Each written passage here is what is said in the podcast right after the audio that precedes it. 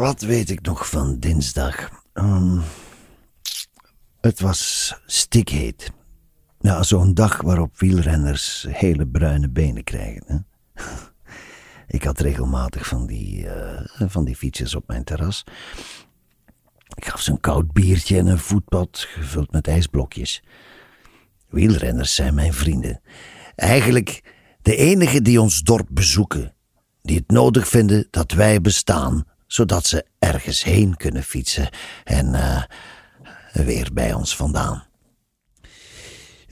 Simon was er precies om zes uur. Hij begroette mij met een gedichtje waar ik werkelijk niets van begreep. Hij heeft het herhaald, gelukkig, en ik heb het snel op een bierviltje geschreven. Hier, hier heb ik het. Cuando el sol habla español, yo hablo español de vuelta al sol. Als de zon Spaans praat, praat ik Spaans terug. ik zag weer die glimlach van hem. Wijsneus. Hij dronk zijn biertje aan de bar en verzonk in gedachten.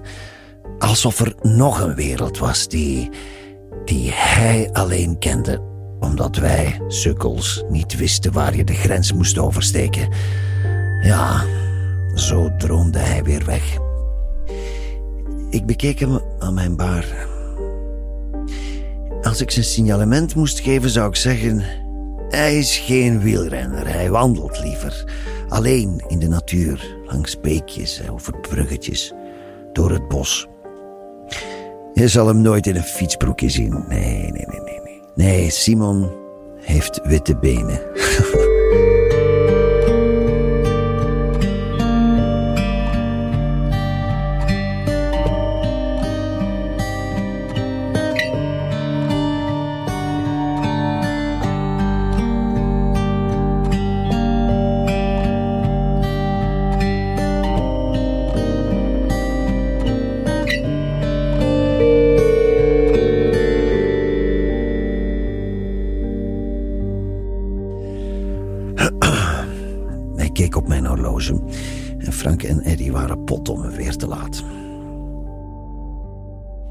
Ze hadden gisteravond, maandagavond, nog stevig doorgedronken met z'n tweeën.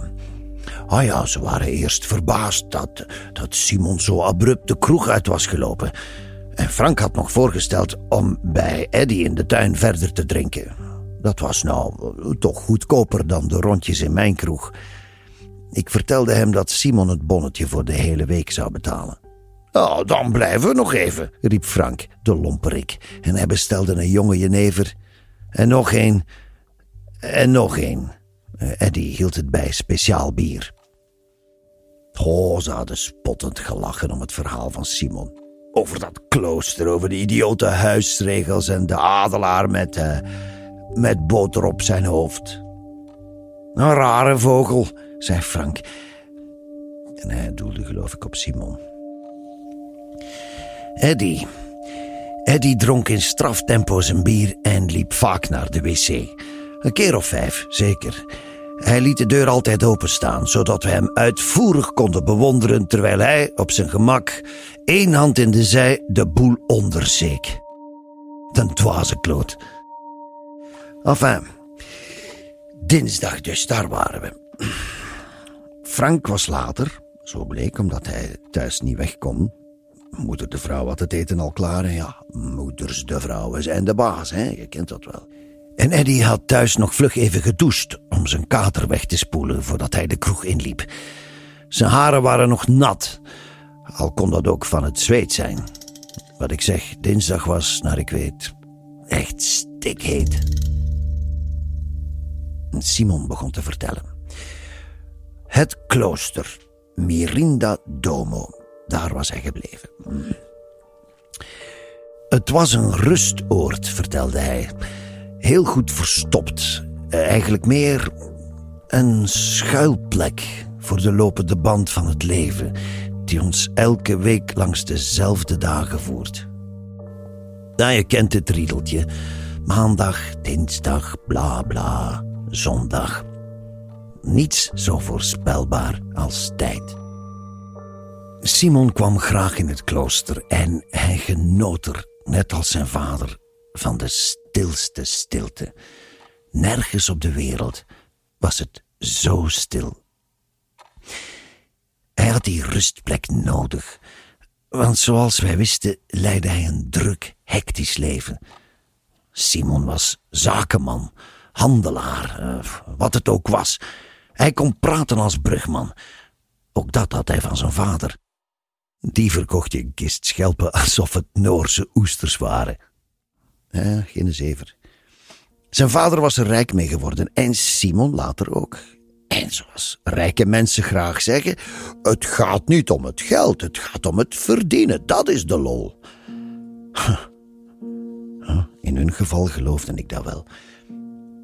Eh, laat me dit zeggen. Simon kreeg als kind alleen zakgeld als hij een raadsel kon oplossen. Leergeld noemde zijn vader het. Een gulden om de geest te scherpen. Soms, soms liet zijn vader hem de krant lezen met de opdracht om een bepaald probleem uit de wereld te helpen. Verzin maar iets. Hè? Hoe gekker, hoe beter. En pas als Simon iets goeds had bedacht, mocht hij van tafel. Hij moest het verdienen. Ja, het was een spel, maar het werd serieus gespeeld. Hè? Het ging om ideeën, om verbeeldingskracht. Het was hun geheim verzet tegen alles wat al gezegd en gezien was. Een, nou, een knipoog naar de wereld, een glimlach naar elkaar. Ja, zo ging dat bij hun thuis. En toen zijn vader ziek werd en Simon aan zijn bed zat, vertelde zijn vader dat hij een boekje had verstopt. Een soort routekaart in het klooster. Hij had geen stippenlijntjes getekend, maar zinnen gebruikt, woorden waarop Simon kon navigeren, snap je? Als dat hem lukte, kreeg hij een toegift, een, een laatste keer zakgeld. Maar ja, dan moest hij eerst dat boekje maar eens vinden. Zijn vader, ziek en zwak, gaf hem een knipoog. Simon gaf hem zijn glimlach terug. Ja, en zo vertelde Simon, zo liep hij dus rond in het klooster op zoek naar dat boekje, naar het raadsel. Hij had geen haast, nee, nee, nee, hij was ontspannen en hij wandelde in alle rust rond, zoals alle bewoners hier, bevrijd van dat zevenmaatsgedreun van dezelfde afgesproken dagen. Op een ochtend slenterde Simon door de bibliotheek, langs alle rekken, schappen, kaften, je kent het wel. Het werk van zijn vader stond hier vast niet tussen, dat zou wel erg makkelijk zijn. Maar ja, hij moest ergens beginnen. De bibliotheek dus. Simon dacht eerst dat hij alleen was. Maar in de hoek zag hij een man in een grote trui met capuchon die in stilte de krant zat te lezen. Die man was de monnik, een soort kartuizer, zei Simon. Weet je dan wat ik bedoel? Zo'n uh, zo'n monnik die geweldig kon zwijgen en dat de godganse dag deed. Er kwam dus gewoon geen woord uit, hè? Hij verbleef in dit klooster als een, nou ja, als een hulpje van de non. Goed, Simon was doorgelopen. En terwijl hij wat rondneusde en een paar boeken pakte die hij later nog eens wilde lezen, ontdekte hij kleine krasjes in de houten vloer. Nou, het zal wel, dacht hij eerst. Maar het waren er meer. En toen hij beter keek, herkende hij een. een patroon. Geen pijlen, nee, nee, nee, nee. Meer een soort kraaienpoten. Die duidelijk één richting opliepen. Hij volgde dus de krasjes op de vloer tot aan een gammel, stoffig rek. Simon speurde langs de titels en plukte er af en toe een boek uit, totdat er één los velletje papier op de grond viel. Er stond een, ja, een beetje vreemd gedichtje opgeschreven en het ging zo. Eén handelaar staat op het toneel tussen veel en weinig. Weinig en veel, dat is zijn handel. Hij moet aan de wandel, Want daar in het midden, daar zit het verschil. Eén handelaar op het toneel, tussen veel en weinig, weinig en veel, ziet pas zijn geld als hij goed vertelt wat de ander graag horen wil. Het geld ligt onder zijn woorden, verstopt in een groter geheel, ergens tussen zuiden en noorden. Daar ligt de handel, daar zit het verschil. Maar zonder de woorden ligt zijn handel stil. Frank keek Simon geïrriteerd aan. Wat, wat is dit voor iets raars? Doe eens normaal, gek, riep hij. Hier, hier snap ik toch helemaal niks van? ja, Eddie amuseerde zich beter en schreef driftig mee in zijn boekje. Het is dat je ons de hele week trakteert, jammerde Frank weer, terwijl hij mij met dorstige oogjes aankeek. Ik begreep de boodschap. Drie bier, drie jenever. Simon zweeg. Hij wachtte beleefd tot Eddie klaar was met zijn aantekeningen en vervolgde zijn verhaal. Dat gedichtje wat hij had gelezen, op dat losse velletje papier in de bibliotheek, goh, dat was een bekend riedeltje van zijn vader geweest. Hij herkende het meteen. Maar nu, in het klooster, was het eerder een soort fopspeen, een, een schouderklopje voor de moeite dat hij hier had gezocht, al voelde het voor Simon meer als een corrigerende tik. Natuurlijk lag het boekje niet in de bibliotheek. Beter zoeken, jongen, dat was wat er eigenlijk stond. Hij had het papiertje toch maar in zijn binnenzak gestoken. Hij was naar buiten gegaan en hij had weer een lange wandeling gemaakt. En eenmaal terug op zijn kamer werd er, eind van de middag, een kaartje onder zijn deur geschoven met een nieuwe huisregel erop en Simon mocht erover stemmen. Hij las de regel: aardappels mogen niet geprakt worden. ja hoor, zei Frank. Wat een domme regel. Ik prak altijd mijn aardappels. Eddie schoof onrustig op zijn barkruk. Uh, als we het niet erg vonden, mocht hij dan even naar de wc voordat we verder gingen. Simon wachtte tot Eddie terug was. Die avond, vervolgde hij, werd de aardappelwet aangenomen. Niet meer prakken dus. Frank zuchtte.